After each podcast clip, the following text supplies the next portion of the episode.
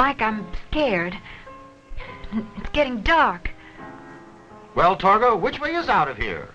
There is no way out of here. It will be dark soon. There is no way out of here. No way out.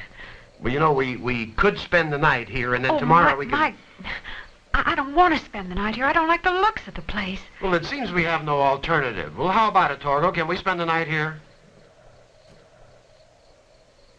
Well, I don't know what else we can do. But, Mike, I don't want to stay here. And the master wouldn't approve. Don't worry about it. We're here now, and I'm sure the master won't throw us out. Well, how about it, Torgo? I don't want to stay. Let's leave. I don't know about it. I just don't know. I'm cold. Let's Well, Torgo, in or out? Patient, dear. Very well. The master will be very disturbed. I'll get the, the luggage.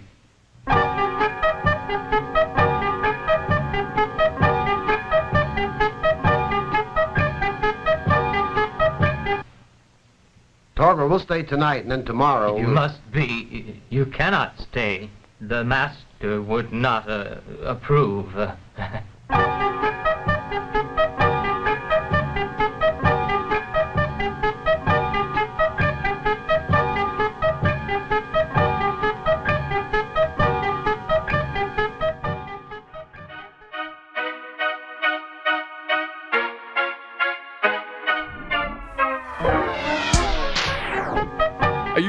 like like? Are you really gonna, gonna try serious to do. open No, this? no, I was gonna try to do like a, a funny. You're gonna one. do a bit. All right, do a bit. I was thinking about it. I, I don't have it fully Make me fleshed laugh, out. Philip. Okay, let me perform. Mangoes, cans of fruit.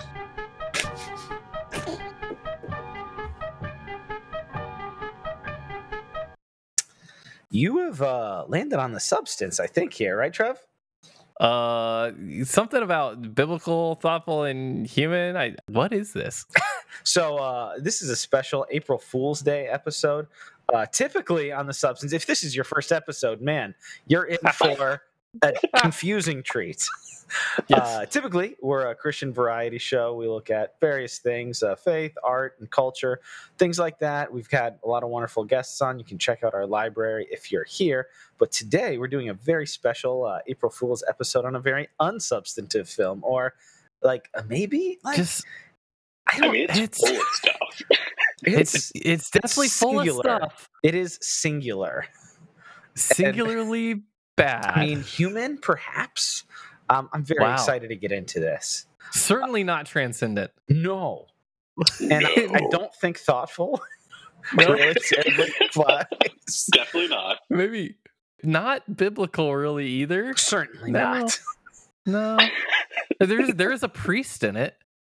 Is They're Kinda. kind. He's just kind of a, he's kind of a He priest. is a, a religious figure. He does summon. He does pray to Manos. yeah. He does pray to the hands god. I guess. Okay, let's.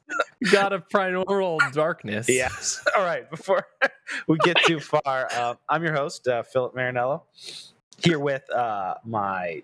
We only got one other host here today, Trevor Aiken, Yo. and welcoming a very special guest, a a homie from back in the day, Way like back in the day.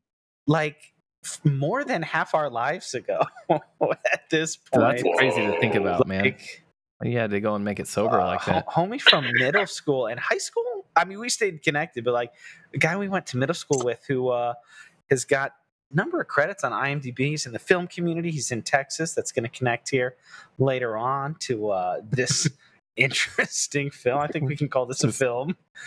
Um, that's I uh, think it's a film. yeah, Jacob Berardi. Welcome to the Substance. Thank you so much, guys. It is uh, great to be here and great to see you both. And thank you for bringing me on for this wonderful episode. Dude i think about some of the stuff that we did like every so often and like just doing that intro now i'm like that was a long time ago. For me i'm like oh yeah back in the day. It's like no that was back in the day. Yeah, it was It's- genuinely back in the day. At As much as- it's middle Us school like guys sixth through back eighth in is the when we went to school together. We still hung out in high school but like sixth through Yeah. eighth is when we were like that that was a minute ago.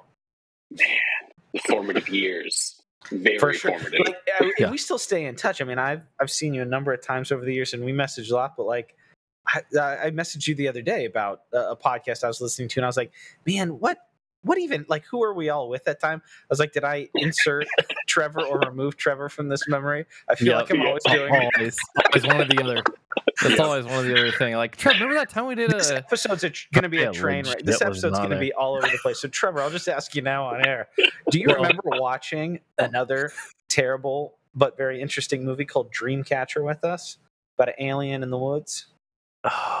nope. All right, But I also I'm bad at remembering things like that. So that's true.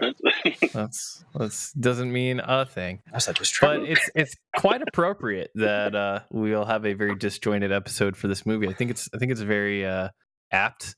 yeah, very and- fitting. It's a correct way to review Manos. true.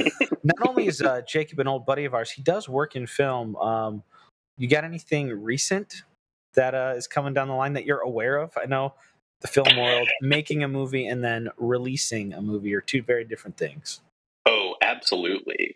Um, the one that is really on, if you, uh, for horror movie fans, if you are on the program Shudder, we have, ah, what is one called? I'm, I'm forgetting the name because it was called something different when we were shooting it, which is also a whole other thing of what am I working on again? I just bought a Blu-ray that gave me like a free month of Shudder, and I was like, I will use this when I have something to watch. So, it's got, I'm they've check got it out. lots of fun, weird content on there. dude, there's the fire hose of content everywhere in the world right now, and it's it's overwhelmed. Way too much content. Oh, yeah. We Oh, were talking about uh, that the other day too. Yeah. Yep. Oh, yeah. She's like, "Oh, have you watched this?" No, but it's definitely on my ever-growing list. Oh, here's another one from that list as well. What is it? Oh, Nice. uh, on the Netflix documentary, the ZZ Top documentary. Uh, got Yeah. to work on that. That was a fun one, nice. and also a really good documentary. Uh, but the one on Shudder is called Scare Package. It's like a um, a bunch of short horror A little stories. anthology? and yes, Oh, does this have a physical release? I feel like I've seen this somewhere. I believe it did. It actually just played down in uh, Florida. I think down in Winter Park for some event Nice. for I at the feel like NCM I've, Theater. I've seen this at like a vintage stock, perhaps. It is worth a watch. It's a fun one. It's not so much horror as it is like horror comedy, and like it, Well, it's that's an- a it's very love. appropriate for this episode yeah, here. kind of like Manos, but not Yeah. intentionally, maybe. So hopefully not like Manos in that sense. Yeah, So Definitely I- better. this this being an April Fool's episode too, I was wondering how like how long we were gonna play it straight. Like, no, no, guys, like seriously, have you thought about Manos though? Manos, the Manos. hands of fate. The hands of Lovely fate, like and we'll get real. we'll get it out right at the top. Um, love how that translates to hands, the hands of fate, The which apparently they fate. genuinely didn't know. They lived in Texas. El Paso, right on the border. Yeah. really on the border of Mexico. And they, and they thought, you know what? You know what's a good name? Manos. We should call it the Hands of Fate. I loved it. The cast and crew were just very angry and would mockingly call it mangoes cans of fruit" behind the director's back. And I, I want to see that movie. Is that true? Mangoes, Yeah, cans of fruit. I love that. It's beautiful. Oh, this movie, man! So This, this- movie, this movie is going to be fresh for a lot of people. There's there's got to be a ton of people who've never heard of Manos. I would imagine not. I mean, I I- I feel like if you're aware of Mystery Science Theater 3000, it's definitely broke into the culture as a, like a terrible film that some might argue that nobody should know, but it's it's such a beautiful, wonderful mess. Um, It's In the sense that it's neither beautiful nor wonderful in any particular way. it's it's a story of like, especially with Mystery Science Theater, like rescuing it. Like it's kind of like a story of human triumph. I mean, uh, Texas fertilizer salesman makes good, right? that old I- classic story. he won Yeah. a bet. That's tale as I old love as this. time. How much was the bet for? I did not have the Wikipedia up. Does anybody know that off the top of their head? So I what don't Philip's referring to, this movie was made on a bet. This movie is literally the result of a bet between a fertilizer salesman and his friends. and he somehow won. When you're selling poop in Texas, and you're bored, what do you do? Make a horror movie? Go to Cancun or make a horror film? Those are the options. There's not a lot going Which on I- in Texas Southern right. His uh like so the idea of making this, like I gotta it's not the worst idea in the world, right? Like if you want to make a cheap movie to make your money back, the easiest thing to do is to make a horror movie because they're cheap to Yeah. make, people like them, and sometimes like peop not in a a negative way or a derogatory way, but the people who really like horror movies are not always wanting like we want a great film. It's like they just want something fun to watch. Exactly, something engaging. Which Manos is not. Let's just be really clear. It Oh, depends yeah. on how you watch it. Watching it with no commentary track. So I mean, Mystery Science Theater 3000, the comedy program where That's amazing. people would like they would watch bad movies and like make fun of it as the movie went on. Um, that's Okay. how it, it came back, and then they did it again on RiffTrax. Um, watching those are a lot of fun, but I mean, I could not imagine being at like the premiere of this movie and being like, "Hey, Hal made Was a it- movie. Let's go see Hal's movie, honey." and then Were people like how many people does that describe in the world though? We're like how many people actually were at the pre- premiere of Manos? I think The it only Hands of Fate. played one time. There was a lot of people at the premiere. They had the the uh, the mayor of El Paso came to it. There was some uh, charity event that they were like tying the premiere into Oh, to get more people. So Perfect. smart. So And, smart. hey man, get got to get butts in seats. That's for sure. Oh man. I was telling Trevor earlier, uh, my roommate Henry, who's also a, a filmmaker, uh, is from El Paso, and him and his friends have gone out to the altar where they filmed Nice. the scene. I'm like, so now, now we have to go out and make a pilgrimage there uh, to an ode to the Manos, the Hands of Fate. Manos. The Hands of Fate. It's such a wild thing. So, um, Plot? Question mark? how do we cover this movie? Well, actually, Trevor, let's do origin stories. of Spoiler this. alert. First off, spoiler alert for people who haven't seen Manos, The Hands of Fate. This will be a uh, s- a spoiler laden episode. Yeah, I mean, yeah. things do happen. Things definitely happen in the movie. There's Yep. a plot. Um, Trev, did we? Was that Thanksgiving viewing the first time you saw it here in Kansas City? Um. Yeah, I, I guess so. So I, I, think that sounds right. I think that was the first time I actually watched it too. It was one that I knew about, and I don't know why. I'm pretty sure that was the first time I ever watched it. Um, so Trevor and I's first viewing was together several years ago, and it was just a blast. I loved it so much. Like So I feel like I was, I almost cried laughing. the the selling point is it, it literally is the I mean, probably the worst movie ever ever filmed. Which is hard to say. It's hard to say, but like almost every single point about how this movie came into existence and the fact that it came into existence because a lot of bad movies would not come into existence under these circumstances Very true. it's just almost every single part about it technically and not technically and just actually.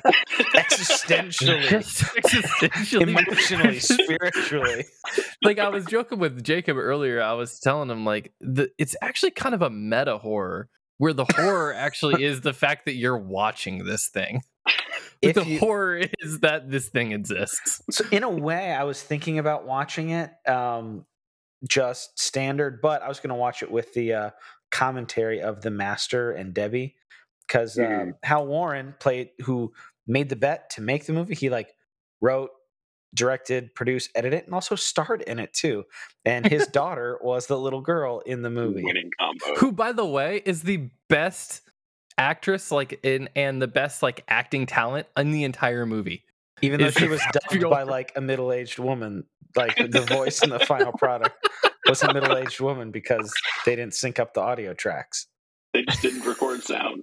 The whole movie is ADR. it's beautiful oh my goodness in a terrible way. So like I kind of became obsessed with this a little bit after I first watched it and uh, Hmm. went out and watched the because Mystery Science Theater put out like a special edition DVD. I think it's a two disc. Yeah, it's a two disc DVD. Um, it has like documentaries and like look backs and stuff. And then when the Blu-ray came out, I got the Blu-ray with the 2K restoration. You just imagine like spending so much time making something so bad and like it somehow just keeps coming back into I don't I don't want to call it the zeitgeist of, of the world of like entertainment, but the fact that it's still being talked about. People love like there are horror conventions that have like Manos exhibits where like a bunch of Torgos and Masters and stuff like people cosplay like some fan like I've seen online like fans having like Manos weddings like people Oh my love this movie and so Trev you know um, Mike White from the projection booth who we had on our uh, the thing episode Yeah. he actually had the guy who did the restoration on his show while he was promoting the Kickstarter. And I went back and listened to that, and I'll, I'll maybe link that in the show notes. And he was pretty Perfect. incredulous for like people who are calling it a bad movie. He's like, is that like is- that guy was passionate about the film, the guy who spearheaded the restoration. Really? Like, I love the film in a way, but he's like, no, it's not bad. And I'm like, no, it's very bad. No, no, no. Like, in every conceivable way, it's bad. it's a movie that's that I, I have a lot of affection for, but it's it's For a sure. big old pile of trash.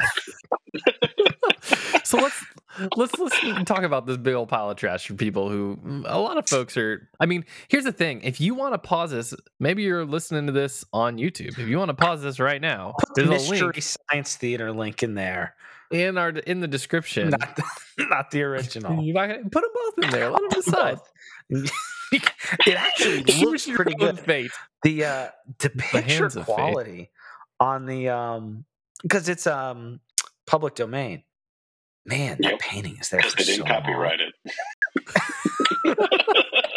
I feel like Just they're a little embarrassed too. Like that's something that if you mix, I mean, Hal Warren did not go on to make any other films, and most of the people involved did not go on to make any other films. I think only the costume department people. think about that this is owned just by the people of earth like Right. This was a owned gift. you this is, this is just owned by you dear listener this is your pile of crap you can have it. So I, I didn't take as many notes as I wanted, but how about that opener, Trev, of driving? Just the movie just starts. I was joking. I was joking earlier. I was like, maybe we should just like pick a spot two minutes into this episode and just start there to commemorate how this movie starts. It just literally starts with um. It well, it starts uh, like going, like it's, It's not like- like, a car pulling out of a driveway. It's like like an overlook of a city where like you have your little uh like spyglass thing. I think actually, technically, the first bit of the movie, like the first actual frame, is like half the side of a cliff. Well, With, it's like, the, like a a parking lot of an overpass of like a um like a welcome wait. center area. Well, it pans to that, but it doesn't start there. Like it literally starts like here's just yep, here's just a cliff Yep. and a road, and it's mostly on the ground. Like sixty percent of the frame is just the the literal asphalt, just the ground. And then there's like sort of an establishing shot that's clearly not on like a dolly like- or anything because it's like Yeah, there's this like really awful pan out, and then they kind of and then it goes to very Zero- poorly framed traffic. Mm. And from the beginning, you can tell, Jacob, you were talking about like how it was filmed.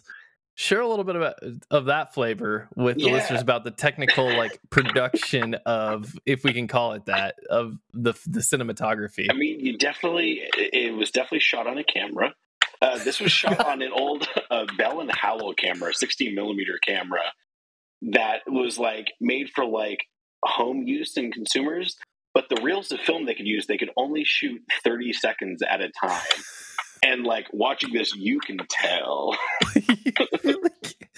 the the shots and what's funny too is I don't know if it was just for length or for whatever reason, but it's simultaneously like discontinuity all over the place, like just really awkward cuts of stuff where like the film didn't line up and like The because of the 30 awkwardest. like but then also just shots that hang for a really long time after like the actors are kind of looking like are we still acting are we still alive like What's, what's no- you could tell there was no cut, there was no action. It was just things kind of happened in front of the camera, and then some of it ended up in Manos, the hands of fate. He just gave this movie to Manos, The Hands of Fate. And please make this movie. Please, please, Manos. Please Manos this. In the Oh, translation, uh, Manos literally being Spanish for hands, so it's hands, the hands of fate. So good. Just encapsulates So- everything about this movie. So movie. good. It's just perfect. So um let's let's talk about uh the plot and then maybe we can get the themes. Okay, hold on here. I wanted to do this. So, like I said, um, I bu- I didn't um, I wasn't aware of the Kickstarter as it was happening, but when I got into Yeah. the movie, I went and I bought the Blu-ray. Here's how the Blu-ray describes itself, and remember that this is from a person with great admiration and affection, like genuinely for the film itself. so mm-hmm. this is how Yeah. he describes it.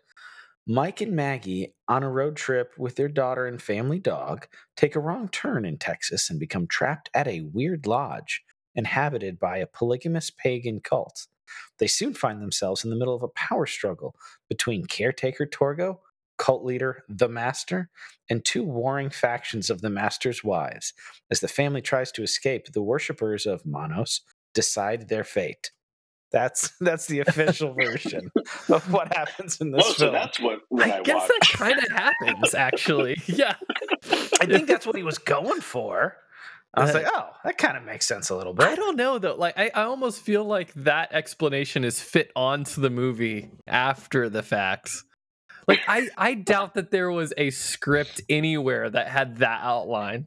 I mean, like this that's was kind being of a shot. horror movie trope, right? Like people on a road trip, like go into a place and it turns out bad. Like that's a pretty Fish out of water story. yeah, Sure. like your your Texas Chainsaw Massacres, your Wrong Turns, like that's pretty Yeah. familiar territory. So that's Yeah. good. I it's a it's a fairly good synopsis. I mean, you just got to throw in like this scene I'm I'm I'm checking out right now is uh it's literally they're rolling past like corn what is this like strawberry field or whatever There's just like over so ma- like there's so much running time at the beginning. Yeah. Not of like a car driving on the highway, but like a camera shot out the window of just going one way and then inexplicably actually going the the other way. I don't know if it was the same footage just reversed, but it was literally like they are traveling from left to right, just shot out the window. Like you don't even see the car. There's just music. Yeah. And then they pass a sign that says Valley Lodge, and then they're going the other way. like if you've ever been on a road trip just down some eh, nondescript non-scenic highway in america and have like pointed your iphone camera out the window and hit record for like i don't know 20 minutes It seems like and then So- you under, then you understand at the beginning of manos the movie clocks in Hands of Fate. technically at 70 minutes, which qualifies it as a feature film. But like, Yeah. if you take out struggles The- to get there if you take out the running time where there is no human beings on the screen, no Yeah. dialogue being spoken, and no repeat dialogue being spoken immediately after it was spoken the first time, like there's maybe 25 minutes of this movie. Apparently, So at the beginning of this movie, they were the reason they're supposed to have all these long shots was they were going to put uh, opening title sequence and titles Oh. over the side Well, of the road. been cool.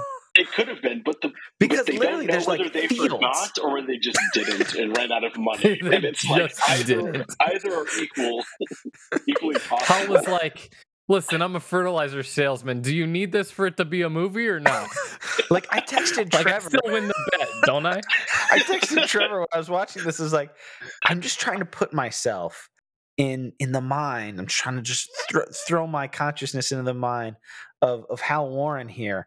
He's sitting in the editing room. He's like, yeah, that's good. Let's let's send that out there. Like I, we've made very bad movies. We we We made some very bad movies in middle school and high school. Yeah, And just um, for school yeah, they projects were or stuff fun, but like They were we knew, you know we when knew what something's level bad. we were. And, But- well, and you know, and you're like, we should redo that. That's that stinks.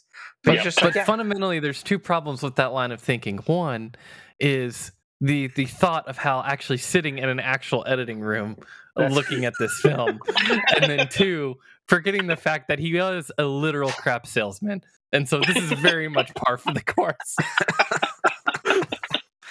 It's so wild. That's a very valid point. It's so so wild. There I mean, we it- enter though into like legitimate interaction with the story of the film. I mean, it's like, and that's why I love watching the Mystery Science Theater. Like, I couldn't imagine watching this straight because there's no, just there, there's no hard. exposition. Like, there's fumbling attempts at exposition. Like Torgo, who's the the caretaker of this little motel or whatever. Like, who's got like this weird like leg deformity yeah, thing well, was supposed on. to be like a monster. Yeah, supposed to be like a satyr. I love like- how you have to like to establish basic facts about the characters in this film. You have to do like a deep dive Yeah, like into the history Equally and bad, right? backstory of this of this film. Um, it's like way. you had to know like the director features and all of the like set stuff and read the IMDb to figure out. Oh, this was supposed to be like some sort of Greek character. Well, no. So you're sitting there at El Paso, 1966, at the premiere. After a lot of just Not for very long. confounding driving footage, they get to this place that, like, he the father belligerently takes them to. He's like, "This is a- can we this is talk right." about this? This is He like maybe this demands that they go into this terrible place. like maybe this is a theme of the film like you get what you ask for like you they just show up on this stranger's house and they're like well we're staying the night here And he because looks- so we're that's here I love that so much because they get there. This guy looks like a before you even get to the weird legs. That is very bad Yeah. special effects. This guy looks like a creep and a half, and he's just standing there, like, and it's broad Like- daylight. It's like noon. It's Yeah. the middle of the day. He goes, "Well, it'll be dark soon, so we have to stay here now, right?" And the guy's like- like, "The master would not like that." He goes, "Well, we're here, so what's he gonna say?" like Tor- like this is the thing about the like Torgo's Zoom. actually trying to help them like Tor- listen guys you need to move on like this is not the trying to place to help be them. I think it's a little bit too far. Master wouldn't like you here like Torgo is the tragic hero of this film like Torgo's He's- tragic. I, I Bold I'll agree on but I think you're folks. Right. yeah. But he's like he's trying to do the right thing. He's trying to be like listen it makes no sense that you would he stay saw, here. Uh, it literally makes no sense that you would stay here. And and mike's just like well i mean we're at this this house now that we're supposed to I mean, be I at. It says right here in my in my outline on this three by five card that i also have of the think when he, he saw Maggie, he goes, "I'm I'm excited to stroke her shoulder when we can get alone No. here." i'm like very awkwardly like get a strand of her hair next to her shoulder Okay, let's talk about like this the steamy scenes of this movie. There's the makeout couple, and then there's Torgo's oh, God. interactions with Maggie, and then the oh wives. my like it's goodness it's just so so the makeout couple that is at the beginning and at the end of the movie that I guess is Yeah. supposed to be like They're a just there. device. they're like randomly just there I- I'll note that the I- like the the guy making out has a wedding ring on. I don't believe the woman has a wedding ring Oh, on. that's that's But like, and I guess I didn't notice that until I saw this that's a deep remaster. cut It is, Okay. you know. also the the girl in the makeout couple Yeah. looks directly into the lens of the camera multiple times which as you know in film lens. jacob as a cinematographer that's exactly what you want right Oh, every what- time. You gotta break what that is fourth the wall. point of their device like because it's also every single time that they show up there's an interaction with the cops he does have a wedding ring on yeah, it's it's the weirdest thing. She doesn't. At is least that supposed to um, be like Well, apparently, she's looking dead into the camera. the actress who is in that makeout scene was supposed to have a bigger part in the movie, but broke they just- her foot and was unable to do any of the actions. So uh, the Just director came up with stroking. this scene. Yeah, just okay. Well, you can't be the star of this crazy horror film. Well, how about you just make out with uh, probably a cousin of like the the grip uh, for this quick scene? Oh. that will show over and over like at different parts of the film just to have the cops show know up and be why. like well you know some folks went down the road And also, what's what's the Yeah. the big deal with the cops? Like, kissing's not allowed in Texas. Like, I didn't quite now. get that. This is a public space, I guess. Like this random know. dirt. Like we're gonna go way out on this random farm dirt road. No kissing on my dirt road. and no kissing and then but not go further down the road to inspect like the little the literal pagan polygamous cult Check that out. this is great audio? That's a uh, timestamp of five minutes and 35 seconds, listener, on the unedited version. D- she's she's looking into the soul of the. I should send this to you too, Trev. Sorry. yeah hit I me left you that. out. Uh, It's, and all the uh, listeners No, Yeah, you can, uh, 35. go go to you the. can you can go jump in online I'll maybe It's post just- that. She's just staring right at it. yeah just yep here i am like she she you go. is the one person who's aware like this is this is bad. She goes, says, people are going to see this. This is going to be on my resume, huh? Yeah. Well, IMDb wasn't a Oh. thing back then. She's like, I'm not going to tell anyone that I'm in this movie. yeah. Apparently, during the premiere too, uh, all of the, a lot of the actors and crew, because everyone just started heckling it and leaving, and so the They actors walked and out, crew yeah. left before, which is you know that bodes well for your movie. When people Oh are my embarrassed to be, the people who made it are embarrassed to be associated with it on its Yeah. premiere. Yeah, it's a it's a oh, good Oh. feeling that everybody wants to have on their premiere.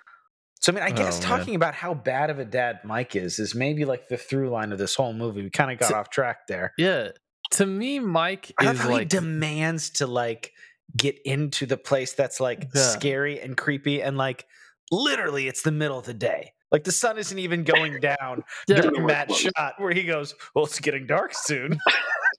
to me, Mike is like the central villain of the entire film.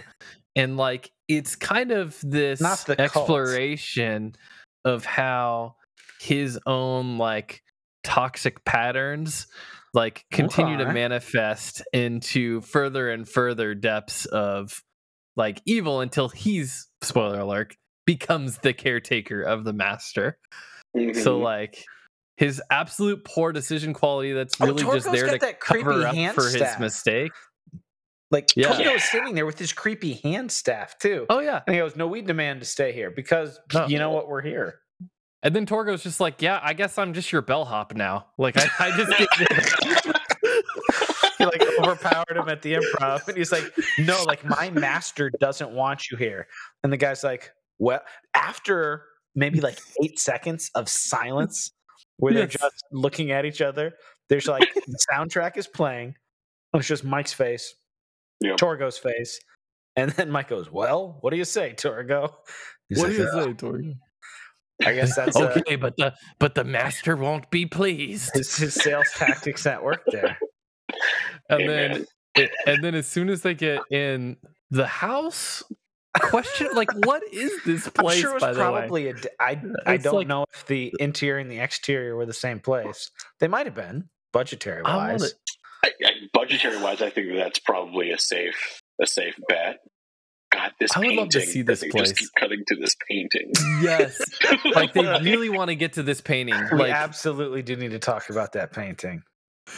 Well, and and I mean, it's a very substantial part of the runtime of the film. Like, That painting probably does have like legitimately maybe two minutes of screen time. I think, I think the lady in the ki- uh, aforementioned kissing car scene probably has less screen time than this painting does. And she's in Like- at least she's in like three scenes. Yeah, so I it's true. counted. I was watching this. So there's this. So basically, when they go in the house, there's this really creepy, creepy painting. artwork. Yeah. There is a lot of Well, there's creepy all artwork. like the burnt. There's all like the black hands on the fireplace too. yeah, they're That's like totally these stone-looking which hands. also camera focuses on that for about 12 seconds. yeah, Just- Mhm. because That's, that's Manos, you know, literally. right there. they're the hands of fate. They're just right I there. I think Hal Warren's goal to a degree, like in my mind, like when it was kind of like when I was in college and I had like a 10 page paper and I had like six pages worth. I just like made it longer. He's It's like, what it feels like. That is exactly what it feels like when you're watching this It's like film. Like I have to turn in ten pages. I got six. Well, This, it's here like, I go. it's like, like, I change I- every use to utilize. I take- All right. Take it. one paragraph and turn it into like four, where Yeah. I'm just it, like there are so many scenes of this movie where it's just like static shots, and he's like, well, it's a movie, right? Like we're running the film here. yeah. Oh my God, goodness. this dog. if you're watching the uh straight no chaser version torgo they have this scene of 12 seconds of just standing in the middle of the room while torgo awkwardly hobbles in the back With their over luggage. from one side of the stage to the other with their luggage and then after that from uh it cuts It's- the painting cuts back to them Well, it's Mike and Maggie standing silently, no dialogue, just Okay. like he's got his arm around her. They're just standing still, Yeah. being filmed. Exactly. And then it's painting. and then after he says it must be the master The boating eyes. Which is a deduction. Like, how, how does he know that that must be the master? from 1450 it literally uncut just a shot of the painting from 1450 to 1507 17 full seconds just let you take in art museum picasso style Oh. take in just the fullness That's of so the, the artwork that is Manos, the Hands of Fate. They paid for the painting. They're going to shoot the painting. Indeed. That's another Indeed. mystery science theater there for anybody. Well, and Oh, what my my favorite was uh, one of my favorite lines in the MST3K um, edition on this was when while those 17 seconds are going on, the, the guy says, "Next slide, please." Yeah. My- and mine was also, I think I texted you when I was watching it. Um, honey, should we be in a cutaway here? Like, it's just, So, it's just so then after after they show it to you, the audience, for 17 full seconds, And after having noted that it was the master, and that's just one just of one three take. four times of already seeing it. then they they talk about it a little bit more. They cut back to it for an additional 16 second shot while they talk about the dog. And that's got one of my favorite bits of dialogue, like dialogue of the original film, where Yeah. Mike goes, "Oh man, I wouldn't want to meet him in a dark alley or or anywhere for that matter." so true. like for example, the desert outback. Oh man. And then so the we're jumping all over here, but one of my very favorite parts of the movie, it's a train wreck. It's so bad, but after all like literally may, maybe 60 seconds of screen time already when the film finally reveals the actual master himself and he like arises out of his sleep or whatever like the mm-hmm. mythology is nothing they don't tell Yes. you anything about anything in this movie but when the actual master like awakens and starts to do stuff the film cuts away to like a three second shot of the painting you'd be like hey guys do you remember, Remember? this this is Remember? him do you Remember remember the 30 full seconds? do you remember the guy with the pale face and the mustache and the giant hands this guy with the pale face and the mustache and the giant hands is that same guy so earlier, Jacob was talking about how they filmed like 30 second links uh, for the entire film. Like I'm fairly certain, based on what happens here, is that they took an entire 30 second link of just the painting, cut it in one space for the editing, and just spliced it in Oh, at two different surely. points. I Oh, mean, yeah. and a lot of other additional points too. Right after this is a very hilarious scene. Um, they hear a coyote or an animal barking outside. And the line is, "Oh, Michael, I don't care what it is, chase it." Which is a great way to go out into the Texas wilderness. yes. hey, I don't care what that howling thing outdoors is, but please go out there and chase the and, thing. and he's like like the tv husband ugh my Ugh. stinking wife over here okay Yeah, go honey, to- if it'll I'll he said like if it'll make you feel better i'll go do that Like, wha- but why in the world would that make her feel better? Like, in what universe versus man, loud, ominous sound outside. I must chase it, or have my husband chase it. Even better. It's, it's the only way. Okay, Jacob, thirty-four twenty-one. Go go check that out. That's that's what mm. I was just talking mm. about. Oh, There we are. and the following. this dude's get up. So good. Master does have a great mustache. Oh, this is beautiful. Hey guys, it's that It's almost- guy. It's like he's looking at himself. Hey, it's me and my dog. He's actually just gazing through the window at his own painting. Like, oh, yep. Love when I had that commissioned. Well, also, so Definitely worth it. we because there's nothing in this movie. This movie Wait. is nothing. He's Wait, just who- stretching Hold it out. up. There's no painted? substance. Who painted the painting of Manos Hands of Fate in the universe? One of the uh, wives, Where the maybe master exists. an artistic the wife. Hey, where is that She's- painting? That belongs she's in a museum. That's, you never see the painting in the scenes. It just cuts away. Like it's a large painting. Like if that's on a wall, you don't see that ever. Yeah. I want to know who has it today. That's a wonderful question. That's Where probably does this painting exist today? probably Guillermo del Toro or Robert Rodriguez, right? Like one of those guys probably have it. They definitely one of them has to have it in their possessions, and I'm kind of jealous because now I'm looking like, man, they did a great representation of his mustache. I will say that. in that. Jake, I have, I've seen this movie half dozen times or more, and I never thought about that. Like that giant painting is hung nowhere because you get to see a lot of the walls in this house act like awkwardly, and the painting is not there. It just because they act they're acting as if it's above the fireplace, but the weird bald guy statue and all the hands are above the fireplace, not this painting. not there. Like It's how is definitely it like there. a two-story room that we just don't see? They're like, oh, Does just the painting even exist? It's in the loft. It's okay, so they're looking a little off from the fireplace. Mm. I, I went back to that scene. So, like, mm. ugh, maybe you could say there's some continuity there where they're awkwardly just standing. That would be a first for the film. So, I love how the plot point of the luggage at the beginning. I wrote that down. Yeah. The luggage like moves more than the people move sometimes. So, Torgo initially takes the luggage there, and then after the howling, I guess Mike is like, "I've had enough. I've decided we're leaving." Torgo, take the bags back to the car, Like, I- follow the bags. It's like a shell game. and then he goes to start it, and then uh, the car doesn't start. And he goes, "Well, guess we're staying here again." Torgo, bring the bags back. Like the the, The, majority of Torgo's action is actually as their valet. back and forth, back and forth.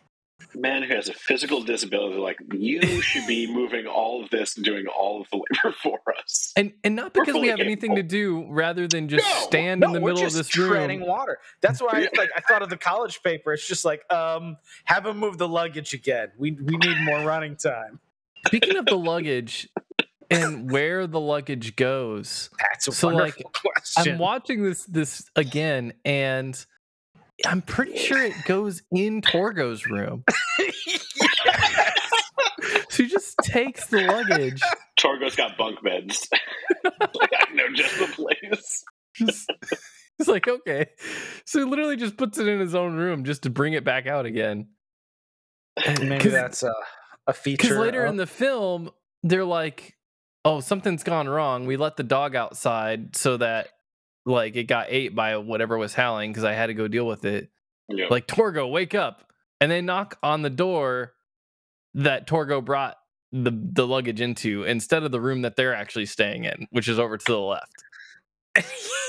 and he like drunkenly like goes, "Oh, okay." He's like, "Oh, all right, I'm awake, I guess." Apparently, Torgo was also originally supposed to be have a hunchback, but they thought that that was like a little like outplayed, so they opted for his stuffing his pants with with something to make it look like He his had like some are- weird prosthetic I that think he was like wearing, metal right? rods, kind of. Yeah, it is. I- I don't know which decision was the right one, but I'm glad they went with this one. Because at first you just don't realize you're like that guy's pants are weird. I love how quickly Mike is to bring out his gun that he has on his family vacation, Yeah. Yeah. and then just like holsters it in his pocket. and like waves it around very careless, like carelessly right next to his daughter. Oh, Yeah, one hundred percent. There's zero firearm or trigger discipline in this He's film. got his It's finger literally on the pointed at right his next to daughter's his daughter. at one point. It's during the scene. I'm pretty Oh. sure during the scene where his daughter goes out and finds the Hell Beast. like the Um, the evil Yes, I'm, actually, I'm on that part right now. Yeah, yeah, right here. If Yeah. you look at 27 uh 12, literally the, the firearm is pointed at his daughter's chest. oh my god. Finger on the trigger as well. Yeah, right Like, there. Oh my gosh, Just threatening this child to act. Like, Jacob, Like- do you see? Are you on twenty seven twelve? I am. Holy crap! Different oh times Oh back then, gosh. you know? And then he sticks it in his back pocket. Of his khakis, by the way. Like these are these are like you know, 60s style, way too high worn work khakis. Oh my goodness! In this like dusty rural whatever in the world. Oh, Just gun the child. that gun was straight. oh man, I still can't get over that. Like he has I the like gun it. pointed at her at least twice. It's funny because, like, watching it from like a filmmaking perspective, him holding that gun is like they called action right as he pulls it. So it looked like it was supposed to be like a continuity thing, but because they don't know what Oh. they're doing making a movie, it's just him pointing a gun at his child. it's like he's like, hold it right there, This is the Debbie. part where Pick 'em pull your up, gun Debbie. on the dog. It- I wonder if like because the way they like had it leashed or whatever, it just ran off. Like you see in uh. 26, like it just runs off. And like maybe they didn't expect it to oh, just like run off. like he was supposed to interact with it or shoot it or something. 'Cause, like, Oh, Nothing ever happens with that dog again. Like it literally just runs off. And then like later it shows up that the master has it on a leash too, but like he has it again. it doesn't It it doesn't back. attack anybody. It doesn't do uh, anything ominous. It doesn't It's do anything scary. It does It's- nothing. It's not a It looks threat. like a very friendly dog. It I like it better than the poodle, honestly. dude I, I that's my other favorite line is when somehow the poodle mm. dies and Well, it dies when tell- it he- goes after the the howling sound, and then the poo- well poodle no goes like after. how how mike breaks the news to her. She's like I- he looks totally normal and she Yeah. like is acting her dialogue is as if she's reading like shock or trauma on his face. She's like oh mike what happened? Like he's just chill. He walks back. She's like oh mike what happened? He goes the dog's dead like deal with it like Time to grow up, kid. i forgot what the, i didn't write that line down but he is he is very gruff about the death of their family dog Oh yeah. You get the feeling that Mike like really didn't care too much for this dog. No, But it's- he's probably Also, at the beginning- the beginning of the movie when uh, the cop pulls him over for the busted taillight and he throws like literally like four excuses at him at once one of them is it's their first vacation. So like they've never been on a vacation before and he looks like he's conservatively 50 years old. So He's that's another great part. time. He gets pulled over at the beginning uh, Right. uh, because of a busted taillight. the cop comes up. He goes, "Sorry, I was tired. It's our family vacation. Our daughter's sick." Like, like he just Just, like, just give you every excuse. and then the cop's like, "Oh well, okay, just take care of that taillight, though." I think he says something about like they're in a rush because of their their family vacation. He's like, well, then you just gotta leave earlier. I don't think I don't think dialogue was really written for very many many of these scenes. No. Oh, oh, God. man, It does. It, it- that's a good point. It does feel like the actors are coming up with like, well, I I feel like I need to say something in this moment since the camera's running. It's like they're improvising and they're looking to Hal, going, "Hal, like, what's the what's the theme of this scene?" He's like, "No, like, you guys, like, we're here. You're the Manos, actors. You're the talent. Manos. It's Manos, the hands of fate. clearly." I absolutely. I'm, what is it? I'm at 29 minutes 39 seconds. I completely forgot that the master is wearing some sandals. Oh, that's Ah, They're- yes, the the priestly Birkenstocks. yes, exactly. Was that when he's laying down? Bunkers Yes. Fire. That's yes. so funny. So, so Torgo is there, creeping on the wives yeah. and like chewing out the master, his boss. And then when the master wakes up, he says, "The wives heard the things you said." Like he's talking crap to the master to his face, and then also Yeah. being a little creepy. He's like, "The wives said you said some things to them." Like, how does the sleep of the master and the brides all work? And how come only apparently the wives know what Torgo's doing? And if they did try to get him in trouble, they didn't try to get him in trouble for all the bad things he said about the actual master himself. It's just so weird. I also like to think, are these like they're just sleeping out in, in the open desert, like just at all I times? guess. Because like they Like, walk out one of the doors and they're like there. Yeah, Like, how did they not see these sleeping women tied to pillars on their drive in? Like, Well, if apparently it's very close to the dwelling. With like the burning hand altar in the in the back, like it's literally on fire. really hard to miss. Dude, when the master wakes up, m- well, my other favorite thing is the wardrobe because his he's got like the hand robes. Most of the time, like people don't walk with their hands directly out, but the master has to to be like, "Hey, check out these hands. They made these robes. I'm gonna walk This is- around like This, this." is the one costume other than So, Torgo's that we just found his lying hands somewhere. are rarely like at ease at his side. His hands are almost always like this in order to emphasize the manos, like okay. I've got the on hands. his robes.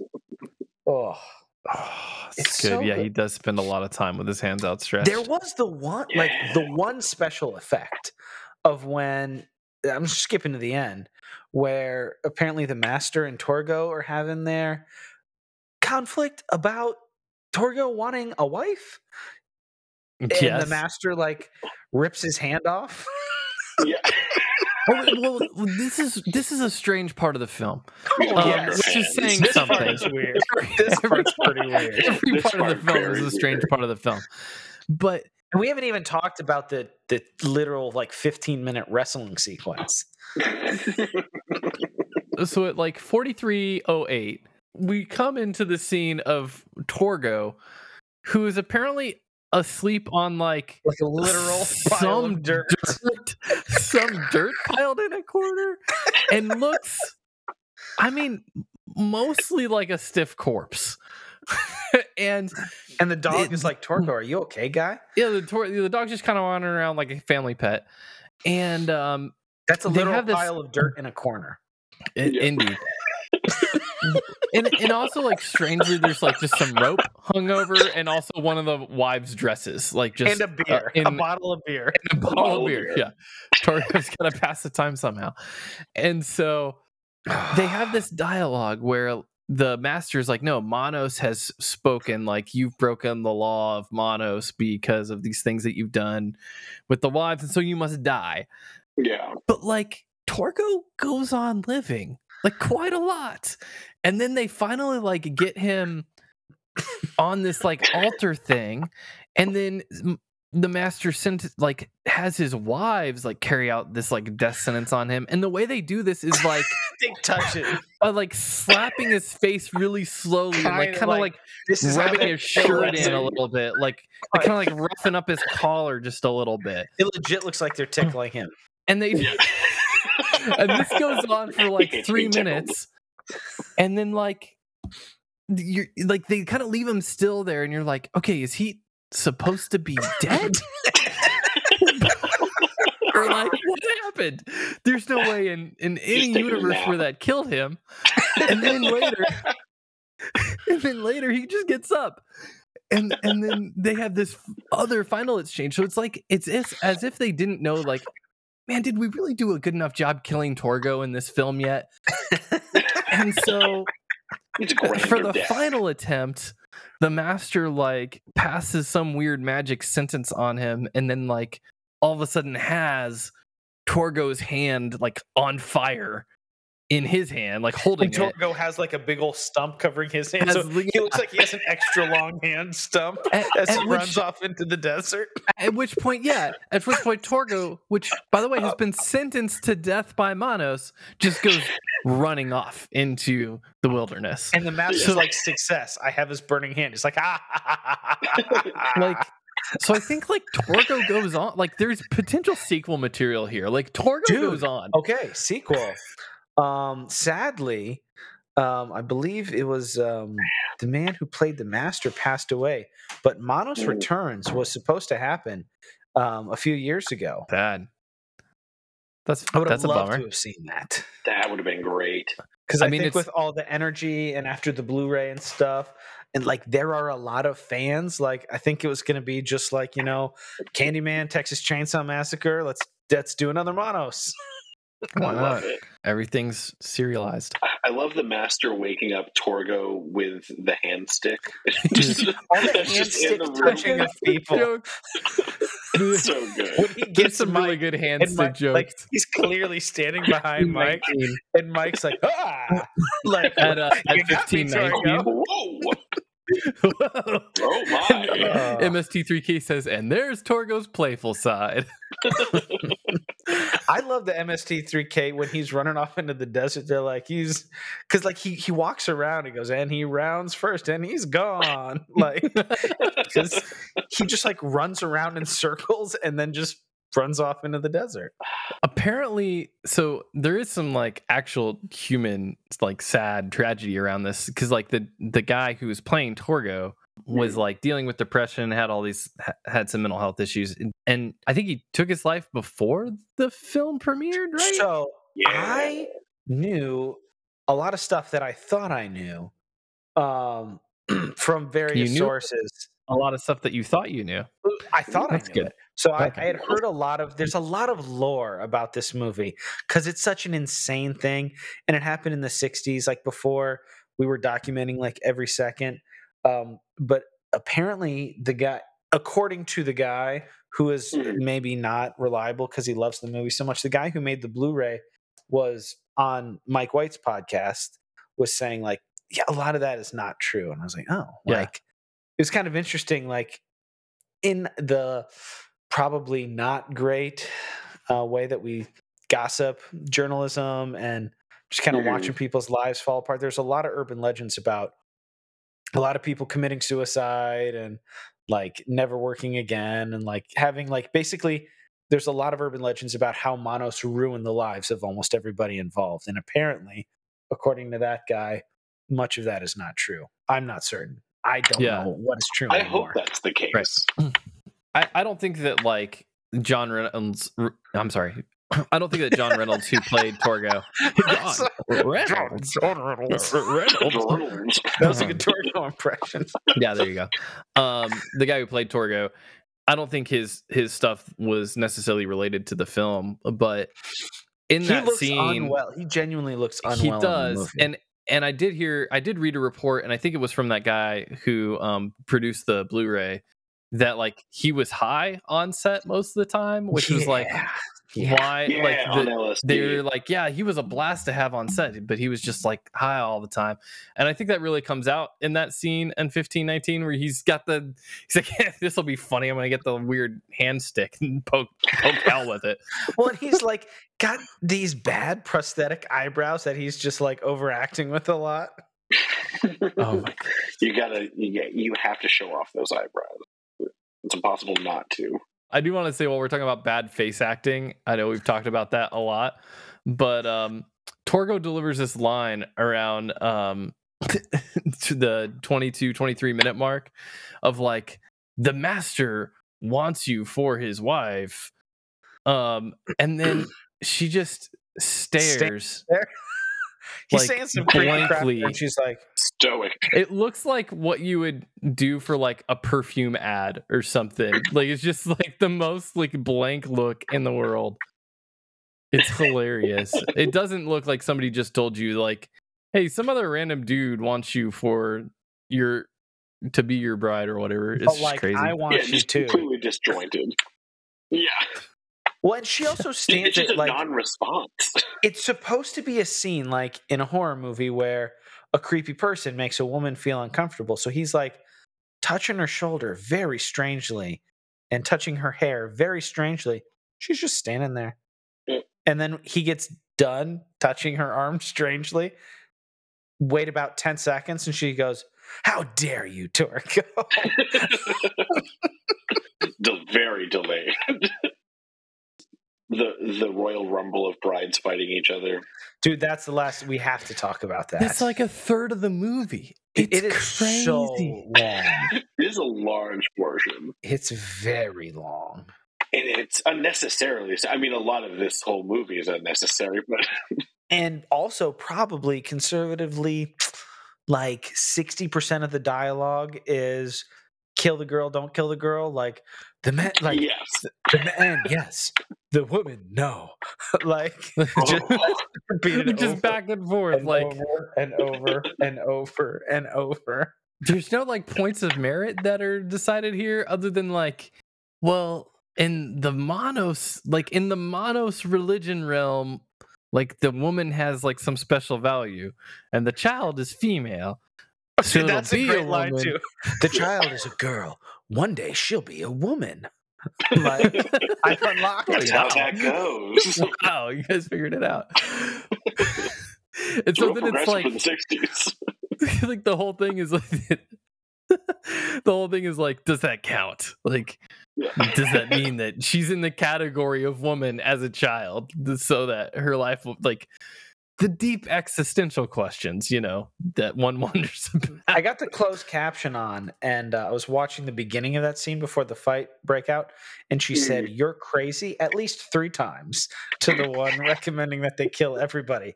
You're crazy. You're crazy. You're crazy. That Like, feels like whenever imagine someone's sitting there. a story. I actually kind of would have loved to have been at the premiere. I probably would have just like peed my pants laughing if I was Yeah. a kid, like going like, "What is this?" you're literally like a manos like sleep bride who is married to this polygamous cult and you sleep in the desert and Standing you're up. and you're like Standing up. talking about logic like standing up, guys, like tied to to a post.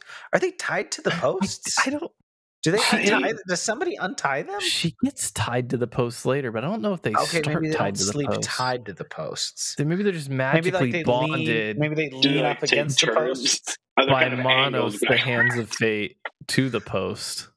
The man, yes. The Oh. child, no, is probably the the line that gets said the most in the movie. that that was what was put on the uh, posters. Yeah. What were some of the other? Oh, the Lodge of Sins was what they were originally going to call it. The Lodge of Sins. of sins. Yeah. Interesting. yeah. The only sin is in the lodge that happens is how much Torgo has to carry their bags. I feel so bad for that Torgo. Like, not only do you just have some random family come up to you while you're just, I don't know what he's You're doing. just- he's just doing Torgo stuff. You're just trying to take care of the place and sleep on your dirt pile, you know. yeah, and then just some Drink dude comes up. He's like, "You need to move my luggage several times." He was no, like you can't over. stay here. My master doesn't want you here. He goes, well, I mean, it's noon. It's going to be dark in like nine hours. Where else are we going to go? Why are they asleep? Like why? Like what? why does that happen? And then the first thing they do when they wake up, all of these wives, It's a meeting. They have a meeting. they literally have a liturgical meeting. Like they it's like the hand. the first thing they do is like, well, uh, we got to figure out uh, how we need to worship Manos by our human sacrifices And the stuff. first shot of that is like the master looking kind of like put upon. And it's like, oh, like my wives are all It's like, awake dadgummit. again. So Like, woke up these seven women. they're all arguing again. like he's got like oh like the sitcom husband like Yeah.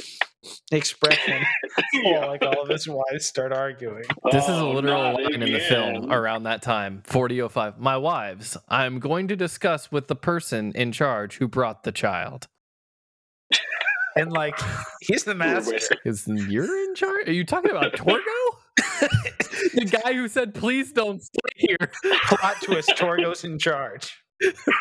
Whoa! Now that would be a plot twist. and he's in charge. He just decides that even though he terribly wants some wives and goes around like what did he say? He goes now I don't have to come around here and pretend that you guys are my wives. I'll have this one for my wife. It's like, bro, you just creeping That's not it how wives It's work, my friend.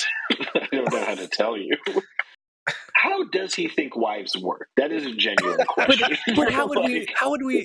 How would he even know when they just literally all they do is stand next to a pillar and then debate Manos liturgy and then roll around in the sand and wrestle for like Like, 10 to 15 minutes. This is literally that is his conception of what a wife does.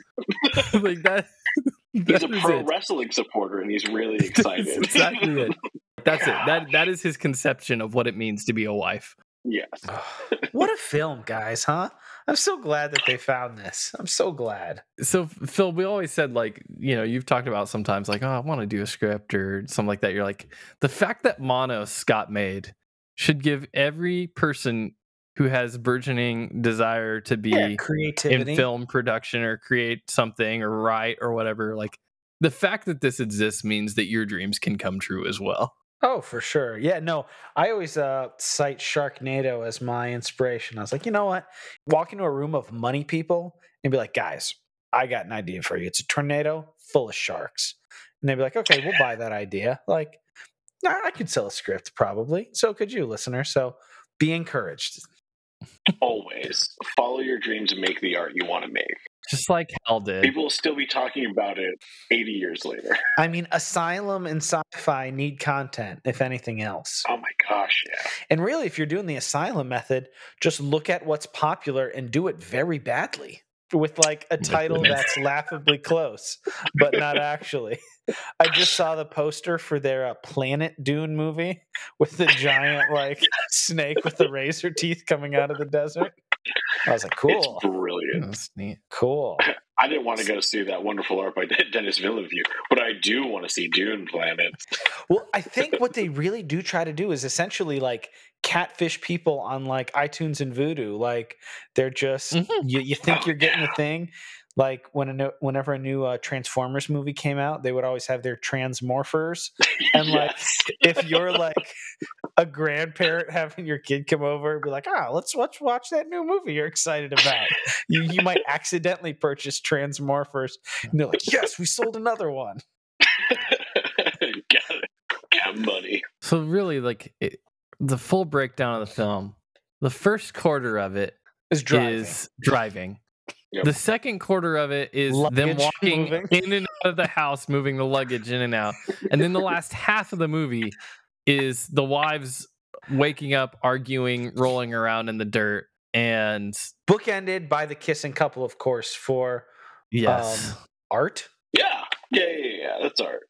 that's, that's how you are. and uh, the the way they resolve the question of the child is the child lives. They uh, they don't kill the child. The child becomes a Manos wife, child wife. I guess so. Uh, we have know that- takeaways to this film. What do we? Philip, you went on mute. What do you, you chat? Anything? You're just gone. He's just he's disappeared. Just just out of here. Just peace out. uh, he has been absorbed by the hands of fate. By Manos, the hands of fate. Yeah, I, I guess it, this is really about perseverance and that you can win a bet even if you're a fertilizer salesman. Like anyone can do it. That's kind of it. It's not clever, No, but yeah, if you really push through and you have enough, not even a lot, but maybe just enough money and right? enough social capital, like were there, these were like friends that were involved in this too? Yeah, I believe in a lot of like local actors that they that uh, the director had known and brought in on it.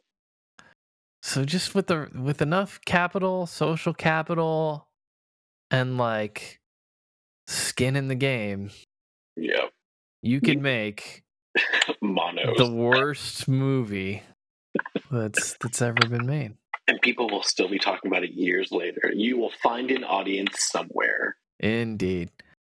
Phil, Phil, you're back. Whoa, hey, It's kind of like kind of like Mike in the in the last part of the of Manos, the Hands of Fate. Just, Manos. just take a little desert nap real quick, Yeah, tied no, to this I pole. was I was carelessly waving a gun around my loved ones there for a moment. as, as, as you are wont to do. this one does. this is so, what a good film.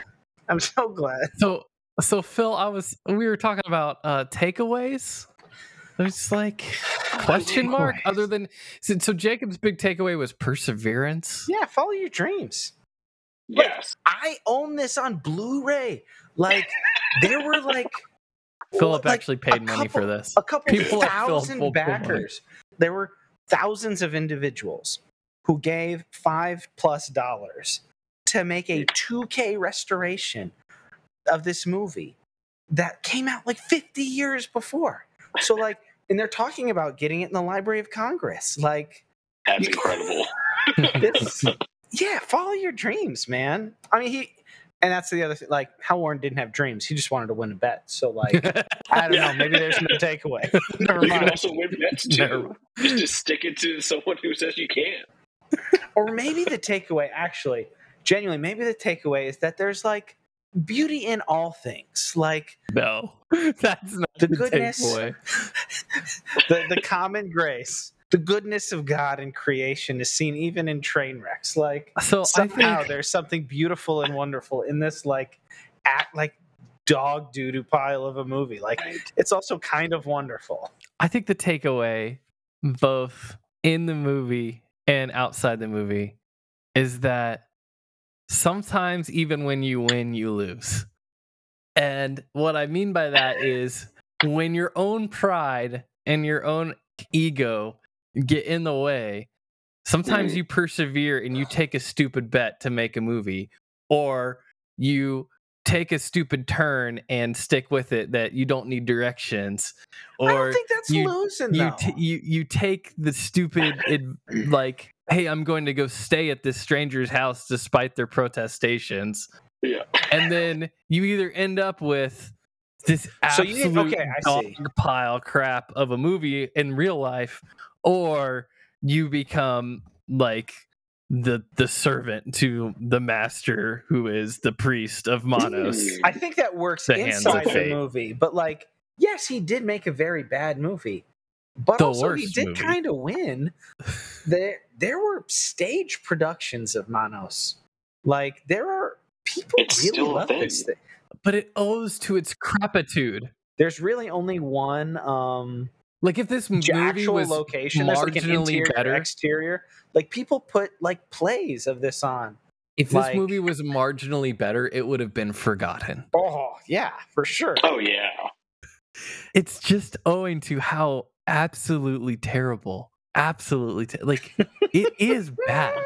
Like, Oh, yeah, I, I, I, want, I just want no It's- one listening to this to get a bad impression that like it's one of those movies where it's like ah, it's kind of cheesy, it's kind of corny, but like there's those like folks it's so love bad it. it's good. No, it's not Yeah. so bad it's good. I- it just it's a is bad bad. But It's I highly bad. recommend it. Yes. Oh, 100%. It's very hard when working on a movie to tell, like, you know, you're going off of a script usually. I don't know if they did with this one, but it's very hard to tell just from a script and working on something whether the movie is going to come out good or have the Sure. same emphasis that you want it to have. And Manos is very clear that, like, it doesn't always work out, but it sort of does to a degree Sometimes in its own way. life has a way of bringing beauty from tragedy. Yeah. Very, Well, and very also, much. you never know. Like maybe this is a bit of a stretch, but Manos, like The hands of this is- fate. this is more- like The hands are stretching. you never know, like what little thing you do might really touch somebody. Like thousands of people were moved to give their hard-earned money to be like, "Hey, we need like an HD, like we need a high definition upgrade. We need to protect this movie." Oh, like Yeah. this was a throwaway garbage thing he did. It's like you never know what little thing you do is going to go off to like make somebody's life better. So some things some we things are worth so many laughs over this. some things are true. worth preserving as monuments to human frailty and failure and and depravity, and that's what this is.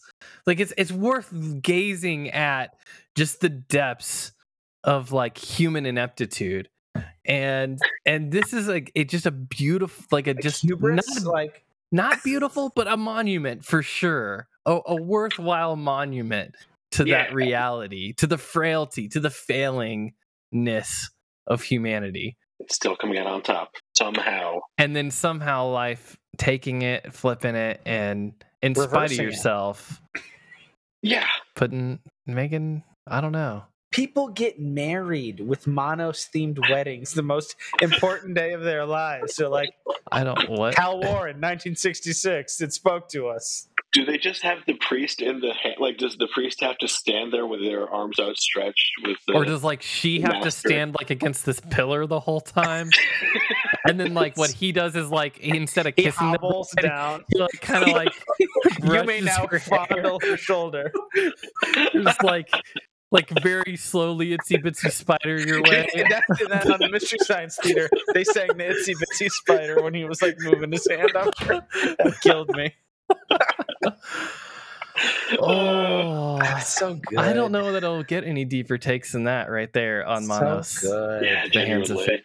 It's definitely worth uh, just engaging to some degree. yeah, I, I don't watch it every year, but like Mystery Science Theater on various channels, internet or some of the cable, like they usually will play have like Thanksgiving Day marathons, and like this is one that on many Thanksgivings I will tune in with. It's just it's a blast. There's nothing like it. There is nothing in the world like it. That Like I've watched is a and I mean, fair Jacob and I, I don't know about Trevor, but like Jacob and I, we I've watched so many bad movies.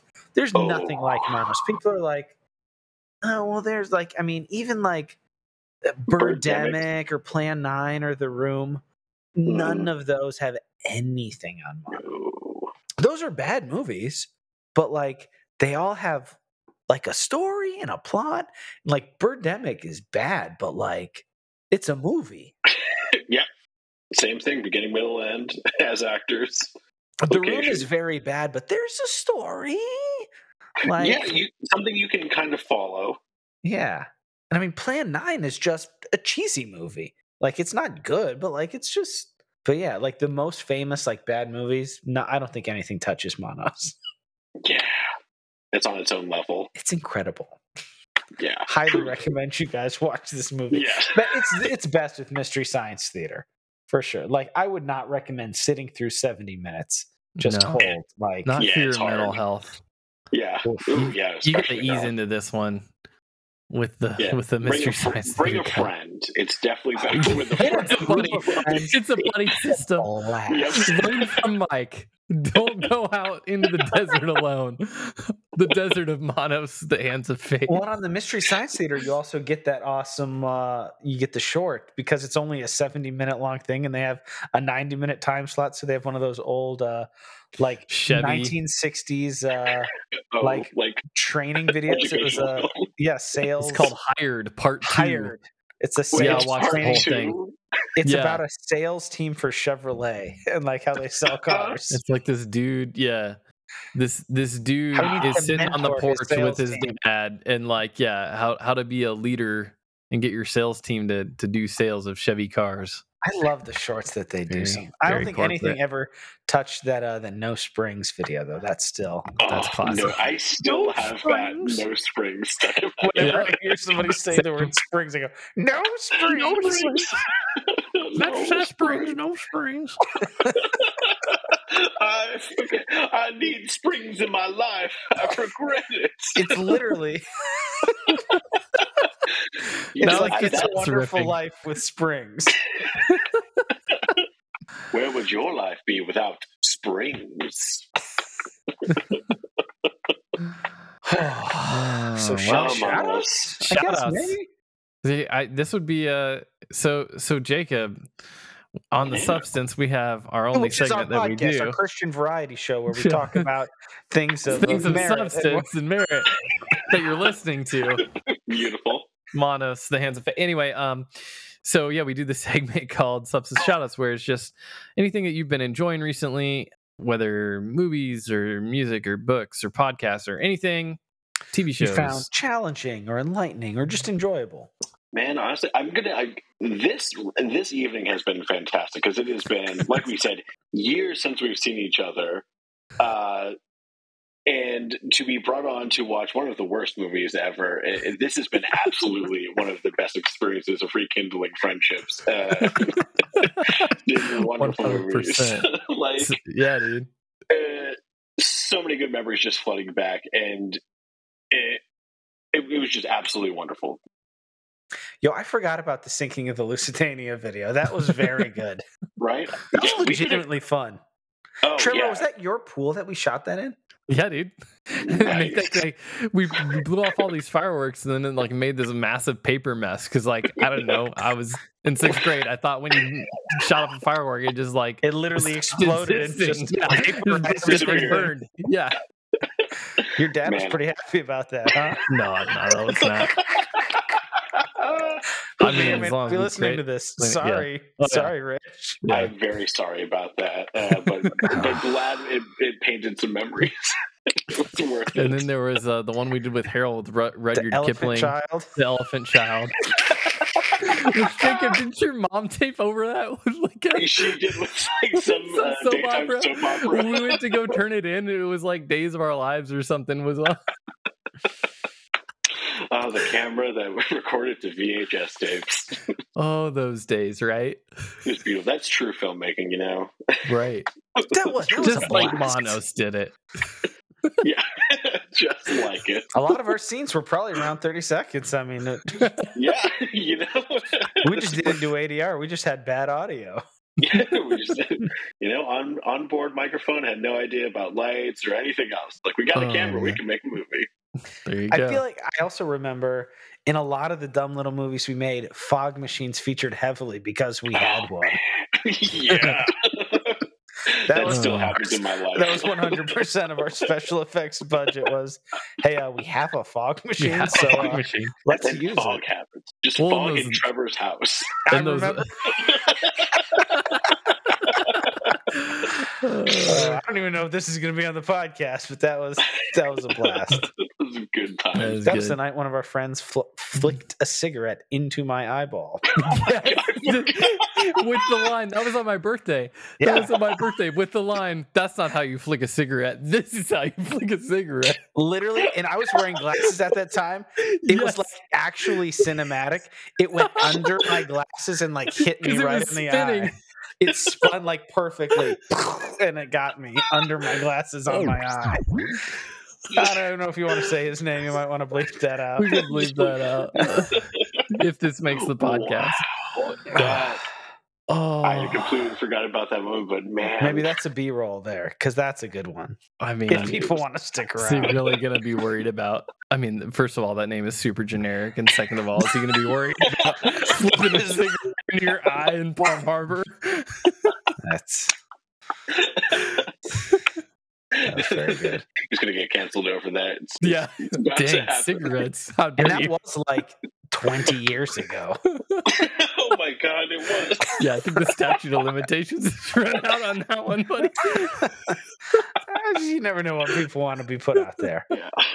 oh, so shout outs, anything you wanted to shout out other than Man, The time? I will say if if anyone goes on uh on that horror streaming Shudder, uh, I will say that Scare Package is a really fun movie that a lot of talented people worked really hard on, and it is not like Manos. It is very funny and it is just a fun time, and also good to watch with friends. I love a clever title too. That's a fun one. Yeah, Scare Package. Check it out. They're coming out with a second one. Nice. Uh, good friend of mine Dude, uh, shot that. Anthologies are where it's at if you want to get in, man.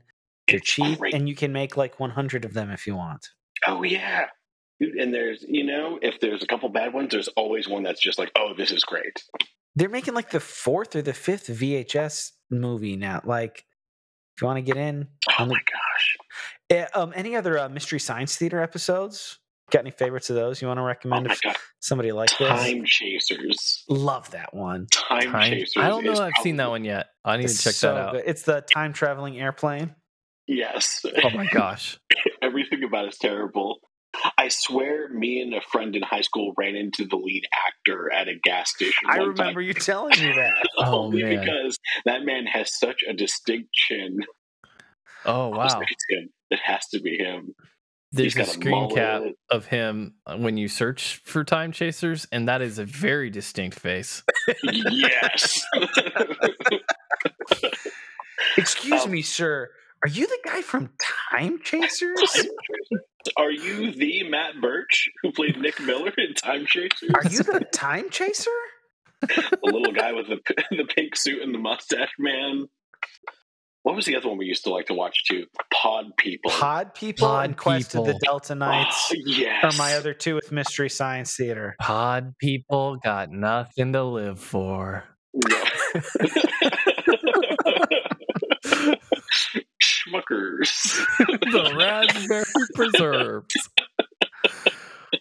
And uh, Oh. one of my favorite jokes ever, and that happened with this too, with the be- the framing of the fire, how like the Mhm. smoke was like g- obstructing your view and going into the camera, and the guys were just like, like the Mystery Science Theater guys.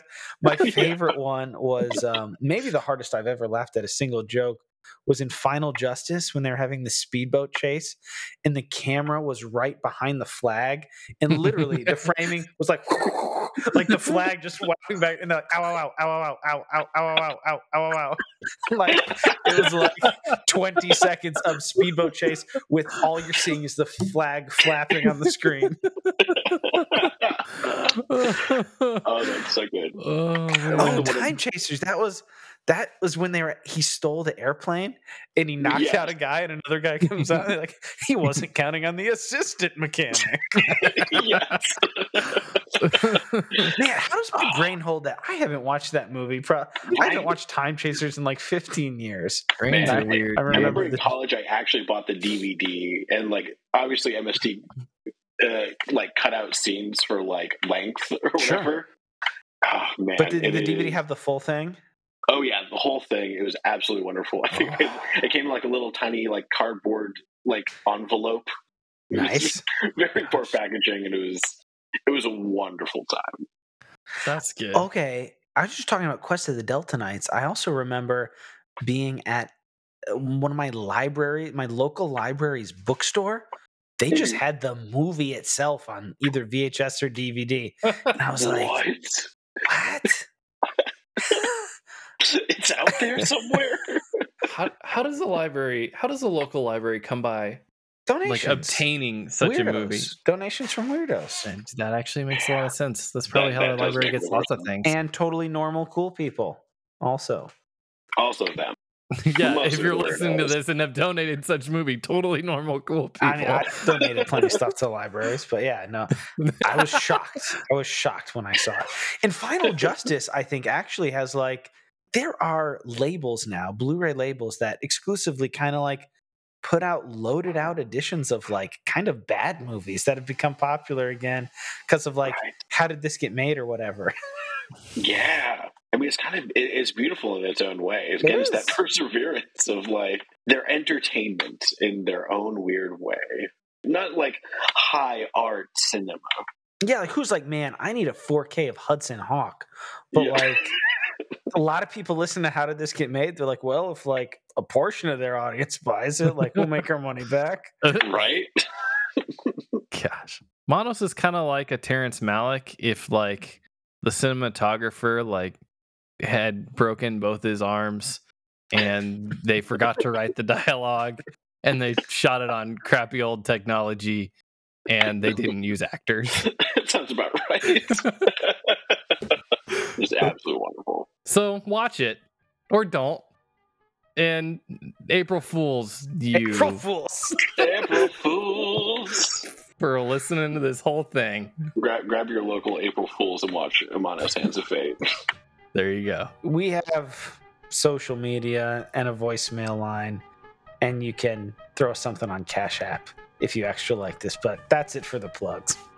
There you go. No plugs this time. No plugs. You you just go read the notes if you need if you need to figure it out. TheSubstancePod.com. You're the voicemail. I'll say that. There you go. We'll see you next time. In like two days? This week, yeah, we'll see you in a couple days. Don't expect an April Fool's bad movie every year, but we just thought this would be a fun thing to do. Definitely fun. We hope you enjoyed it and agree. Bye. Bye. The end? Question? That's it. Question mark. Nailed